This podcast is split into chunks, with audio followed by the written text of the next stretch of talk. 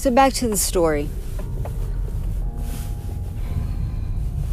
1987. After speaking with the person that um, can, helped conceive me, as far as I know, this person admitted that they did. Um, I asked why. What? What? What? Why would you do that to someone? Why would you rape them? Or that was the story I was given. So why don't you give me your side of the story?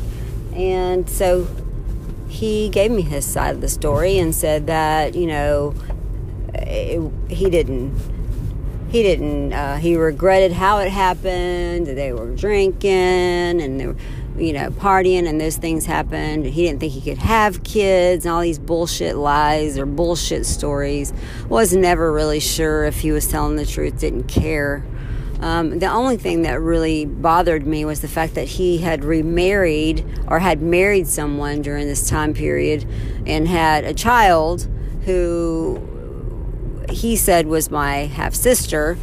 Um, and without her birth, which he didn't believe about her, he had he had um, DNA testing because he wasn't sure that she was his child either, even though he was married to her mother. Anyway, he so after finding out that that was indeed his child, he thought, well, maybe I should look up the person, which would be me, um, that perhaps I made with someone um, a long time ago. Um, maybe he found Jesus. I don't know. Whatever, whatever. I didn't ask him. I didn't really fucking care after that. You know, he just told me why, what, what his excuse was, which was oh, maybe I can make children. So I don't know if he had been watching me the whole time and just didn't want to pay child support or was just that big of a coward and finally came to terms with it. Um, either way.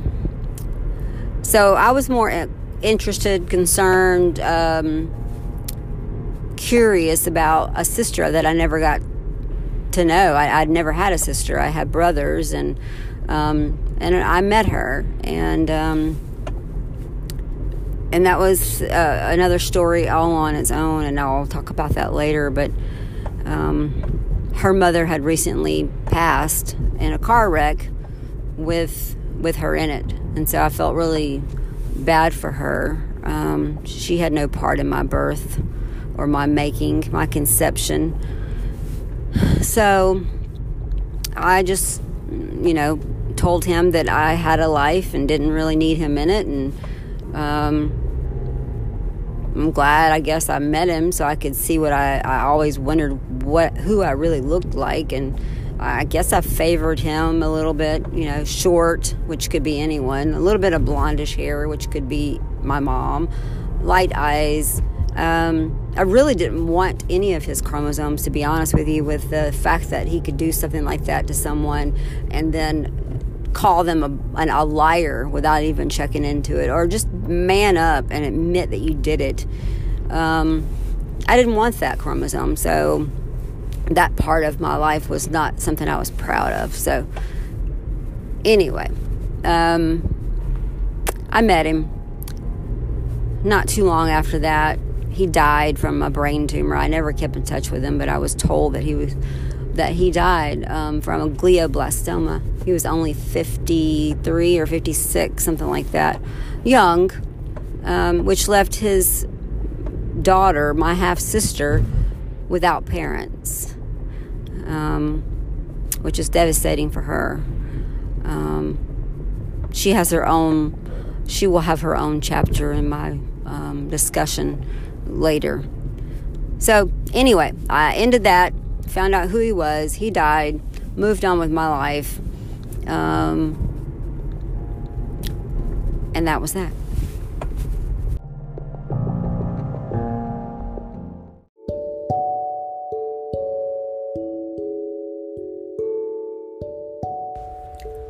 So by listening, so by listening to my um, stories, um, you may think that um, the title "Bastards" refers to, or bastard refers to me, but it's just, it's more than just that.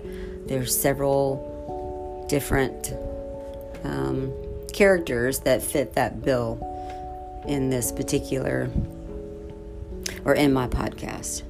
Um, my life has had many ups and downs and mysteries and tortures and happiness along the way. Um, um, I'm successful. I have two beautiful daughters that came from a very bad marriage at a very young age. Um, I was raised by a very good man um, that adopted me. So I have a lot of positive things. So the podcast includes more details than what um, you're going to get from just the title. Um, so I, I, hope that you know I tell my story correctly and that you understand it. It's it's more of a healing um, awareness for people that you know you can be successful, you can look a certain way, and still be a product of a very very bad situation, or your entire life can be bad. But at some point, at some point, once you recognize some of the things that you go through, then you can heal. And I think I might be at that point in my life, which you know, 50, that that just that number, that number alone, the age 50, makes you stop and think. You know, why, why am I not telling things? Why am I not speaking up and trying to help others with some tragedies that have gone gone on in my life and some successes and I'm still here. I'm still making the best of the situation, I guess you could say. Um, I strive to be happy every single day, even though I want to cry most of the time. Um, I get out of bed every morning, even though I want to sleep sometimes. Um, and sometimes I do. I stay in bed and try to reflect and re-energize. Um, I don't always feel well, so I don't know if that has anything to do with my my depression from childhood or just maybe there's something else going on. I'll I'll not know that. I don't know.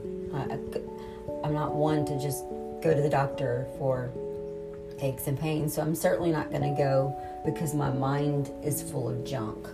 So we could probably change the name to Get Your Junk Out.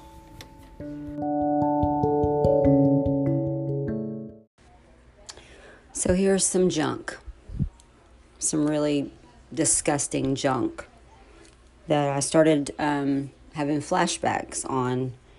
Um, eh, you know, not too long ago. Um, they come and go.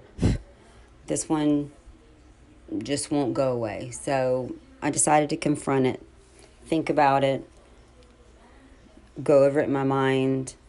Um, it's, it, it was pretty devastating and hard to hear in my mind and visualize. And so this is, I wrote it down, read it, and then contemplating contemplated what I was going to do with this information that was coming that wouldn't go away.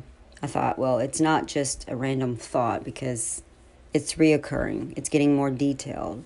I can remember smells and and what curtains were hanging and, and things like that. So I, I I'll just tell you. I'll I call it the Maxine memory. It's not a very good one. Um, it's pretty sad and disgusting. So if you have a weak stomach or anything bothers you about child abuse, then I suggest that you don't listen to this particular part of my story. Um, so here it goes the Maxine memory. I was around five years old. I was being, um, my mom was working or she was somewhere, not around um, at that time. And her sister, her baby sister, she has six, um, was babysitting me. Maxine was around at least 14. Um, I remember her getting her driving permit or being at the age to get that during this time period that I remember. Um, when there was no one but just she and I around, or there might have been someone else somewhere in the house. And this was an old house. Um, you know, it only had three bedrooms from what I recall. Um, it's the house where my mom grew up in, um, old house. So the rooms were small. Um, my mom grew up poor. This was a just a, a poverty house, if you will. Um, I remember Maxine she had long, wavy, brownish red hair. Um, I used to think, you know, how pretty she was. That, and later on in life, I thought, wow, she looked like Drew Barrymore. Um, but I never liked her. Never wanted to be around her. I didn't care, you know, what was going on in her life. Um, it was just, I, I just didn't care for her. And I didn't really understand it until much later why or what would make me so just bitter that she would even exist. So when it came, when that thought came to me, I, I did give it a lot of thought because of it. So I'll just get right to it. Maxine was babysitting me. She, um, remember, she's around 14 or older, and I'm five because because I was not in school, and I started school at five. Um, she would um, shut her bedroom door and um, tell me that um, I needed she she needed a husband, and we were going to play that I was her husband, and husband to her um, this is her definition or her explanation of a husband, meant that I, that she would undress completely. And that I would um, kiss her, um, fondle her, put, um, you know, put my hands on her boobs, um, which were rather large and saggy from what I recall, or, or bigger than I, I've never, you know, at that time they were big. Um, she had, she was a little chunky, not fat, just you know thick. Um, she, she had an okay body from you know just a you know that's I don't even want to say that because she's so disgusting to me now. But um, she told me that husbands would put their faces in, in down in their um, wives' um, privates or their no nos, or that's what I would call them. Um, and she had a big, big one, and it was hairy. And she would put push my face into her hairy crotch, um, and just move it around. She told me husbands did that. That's what that's what they did to their wives. They would put their wives wives would let their husband put their face their husband's face into their their crotch and move it around. Um, so she did that to me, held my head in her crotch, um, told me to stick my tongue out so it would kiss it. And it seemed, I'm sure it was not days because it seemed like hours. Um, she would hold my head there and, and make moaning and groaning and talk and, and say things that were, I didn't know what they meant.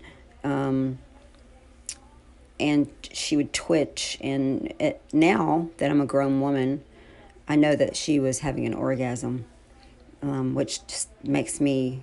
The first time I remembered it, I wanted to go vomit. Um, then she would tell me to never say anything to anyone. It was our secret, and that if I did, I couldn't stay there anymore. And I knew that if I couldn't stay there, I, my mom would suffer from that. So I kept it a secret. Um, I didn't tell anyone. If I did, I don't remember telling anyone. And if I did, no one did anything about it. Um, and if I tried to come in her room, um, because this was a small house and she was the only one there that I recall, and she would shut the door and, and the curtains, close the curtains. And this was a single bed that was one of those old rickety, it would just creak and make noises when you sat on it. And there was not any chairs in the room, so you had to sit on the bed. Um, but in order to come into her room, I had to be her husband. So that was that story. Um, and that happened. The, that, that was the worst of it that I recall. I don't know if I've suppressed more memories of that. I just, I know that that happened. It's too vivid. I, I, I remember how the room smelled, smelled just, it smelled like her and her sneaking her cigarette smoke out the window her body odor, uh, moldy, uh, old curtains, and just just it was an old house. And I remember that room had its special Maxine smell. Um, she so that was the sexual part of it that just has been eating me alive until now. Uh, it's over that part, and I've let it go. Well, I let that story go she would take me, you know, places with her friends, which I have good memories of that. Um, being at the bowling alley and hearing um, this, I remember this song in particular, play that funky music, White Boy, which, you know, I do. Um, that part of that experience I love because that's the kind of music that I still enjoy to this day. Um, I'm a disco queen, if you will. Um, but she would take me into stores also and put things either in my clothing to, to steal, like cigarettes and just odd things. And um, one of the odd things that she made me steal was icing. It was the squeeze icing. And I remember it because it was a certain color, it was red. And it would get all over me. And then I, I as a child, I tried to explain why I had you know, because we'd get back home and I'd have have to explain why I had red all over my dye from this icing on my hands and a mouth and and I think that she used that icing for other things sexual, but I I can't be sure of that. But so she she would steal and put me in these situations that not healthy, obviously. So um, I decided one day to confront her recently. This is 2019. This happened in the 70s, early 70s. Um, so on March 16th, 2019, um, I messaged her and I gave her an opportunity to. I said, you know, I, I said, there's some things that I'm remembering, and I just want to see if you can shed some light on them. Give me your side of the story. Um, it was a time period when you were babysitting me, and um, yeah, can you tell me anything about that? And it took just a couple of minutes, and she replied, um, Was your brother there? Well, of course, I said no. Um, because he was he was around two, and I think he was with my dad. He he was a little he was a baby, um, because we're three years apart. But so I think he was with my dad at that point. Um, so no, I said you were around. I, I said what age were you? And she said around fourteen. So right then, I knew that she knew. She remembered. So I dug a little deeper without being accusing her. I wanted her side of the story. I wanted to hear it from her. That was part of what I wanted to know. If she remembered it like I did, or you know, did something else happen to make me think of these these crazy things? And so um, I said, you know, I'm not looking for justice. I'm just looking for closure, and I want your side of the story. Something happened. I've been having flashbacks, and I want the truth. And she said, I can't think of anything, basically. And this was through Messenger, and, and I have them written down. I don't have them handy, or I'd read it to you. So anyway, I'm, um, I asked her that, and she says no. I said, well, let me be more specific. You you don't remember making me be your husband, um, and she didn't answer right away. She waited a day or so, and then she replied, "Nope." And that's a capital N, a capital O, a capital P, a capital E, exclamation point. So that was her. That was her denial. So the only thing I could do at that point was to erase her. And the only thing I can do about that without erasing her is I deleted her from any social media, any contact with me. And basically, I erased her from my life, my mind. I got it out. Now it's on her. She can do, she can stew in this information, and maybe one day she'll come to terms with telling me exactly what happened. You know, because I feel like I gave her a fair chance at telling me the truth, or just saying, you know, anything would have worked. Like, you could, she could have said, well, you know, I was adolescent or young, and I was trying to explore, and I, and you were the only one there, and I'm sorry. Not one sorry came out of her mouth. She is sorry. Um, she just she just is disgusting to me. I, I can't even look at her. I don't want to hear her name after after this. I'm getting it out. I should be healed enough to face her, but I don't think that part will ever go away. But I am healing. Um, and I do start mumbling and, and talking about other things when, when that comes up because I have I've not completely dealt with it, but enough to get it where I can. I did I did. I hit her head on. I, I had to face her, which was hard. So anyway, maybe one day she'll come clean, and hopefully she hasn't hurt anyone else. Um, I'm praying that it was an isolated incident with just me. Um, I'll give you just a little bit about her. Just not that I care, but just so you know, she is. If you were to see her, she has always looked since around 30. She started looking like she was 60. She smokes heavily. My recording about Maxine got cut off, and this is a new thing for me to do. Um, to do this, this podcast thing. Um, so Maxine, I was describing Maxine. She is, she started looking really old, um, wrinkly and tired and just unhealthy. Like her ugliness on the inside was starting to show on the outside. Um, she just, she looked, I don't know, she looked like the best way for me to describe it is if you've ever seen the movie Shallow Hal, and everyone, the nurse, uh, I can't remember her name on the show, but the nurse who was so beautiful to a lot of people that couldn't see the real her, um, she was really ugly on the inside, and so that's what Shallow Hal Hal saw. He saw the ugly. That's how I see Maxine, um, just wrinkly and bitter and empty, like a a bad person. That's how she looks to me.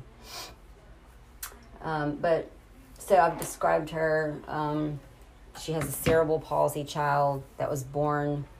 Um, Maxine was in her, I think, 30s when she had her. Um, and, you know, cerebral palsy children usually don't live that long or they they have a difficult childhood, which she has. And I mean no harm by bringing her up because it's not the child's fault who her mother is. Um, but just so you can get a picture of Maxine. Um, so her child was born with cerebral, cerebral palsy. Um, she has lived to be, I think she's over 21 now. And she's had to really um, she's had to take care of her, uh, or she has taken care of her. You know, she's a picks her up and just wears herself out. I could, I mean, I do feel bad for that because inherent. I want everyone to be okay. That that's the kind of person I am. But, um, and I do feel bad. I really do. I wish that that never happened to that child. But um, she can't walk. She she doesn't really talk, and um, Maxine has to do full care for her, and she's she still works, and um, maybe she's cleared her head of all the stuff that I'm just now doing. I don't know, but maybe she feels her punishment has been given to her for what she did to me by taking my childhood away, in in a sense, and so maybe she feels like she's being paid for that. I don't know, but um, so she has a cerebral palsy child that takes a lot of her time, twenty four hours a day. Um, and I think now she has help, but at the time, you know, when she was first born, um, she didn't, and the child suffered seizures and like one of, you know, pretty severe case of cerebral palsy. Um, and at family functions, um, you know, people feel sorry for Maxine, and I never have. Um, I never have, and I don't know how that wasn't that wasn't picked up on, but I guess maybe they just think I'm cold hearted. But anyway, Maxine has had a rough life since she did what she did to me. I feel like she has.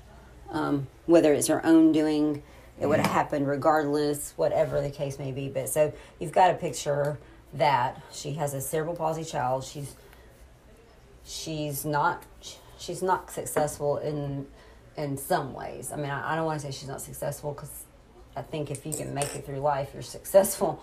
But she just she looks and I hate to say this, but she looks like a child molester.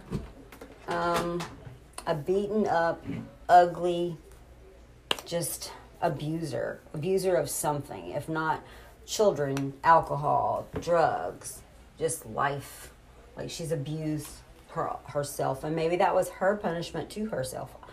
I don't know. I'll never know. Don't care. But um, so that's I'm trying to describe her the best I can, so you can get a vivid picture because uh, that helps. That me helps me when I'm listening, and I'm not a very good storyteller, so I'm trying to give you the best uh, description. Anyway, so she's got a cerebral palsy child. She works at a a little small town store. She lives in a, a, a mobile home out in the middle of nowhere that has been built onto. So you can imagine, you know, that happens a lot in Alabama, which that's a shame to say, but it does. Um, uh, I don't know what her car looks like, but she hasn't had the best of lives. Let me just say that. Um, and it seems like you know most of the people that she's around is they're okay with that. So, woo, good for them. Uh, it makes me want to. I don't want to be a part of it. I'm I'm not special. I don't need huge elaborate homes, but I just feel like they they gave up. So maybe they did. But that's Maxine. That's the story on that. Um, she told my mom that that didn't happen, um, which I'm not so sure that my mom believed me or her. I'm not sure. It doesn't matter. I was there, I know. So, um, but Maxine has, is is an ugly soul, um, and she always will be to me um, until she comes clean. So I don't ever see that happening. But Maxine, that story's over. And that's it.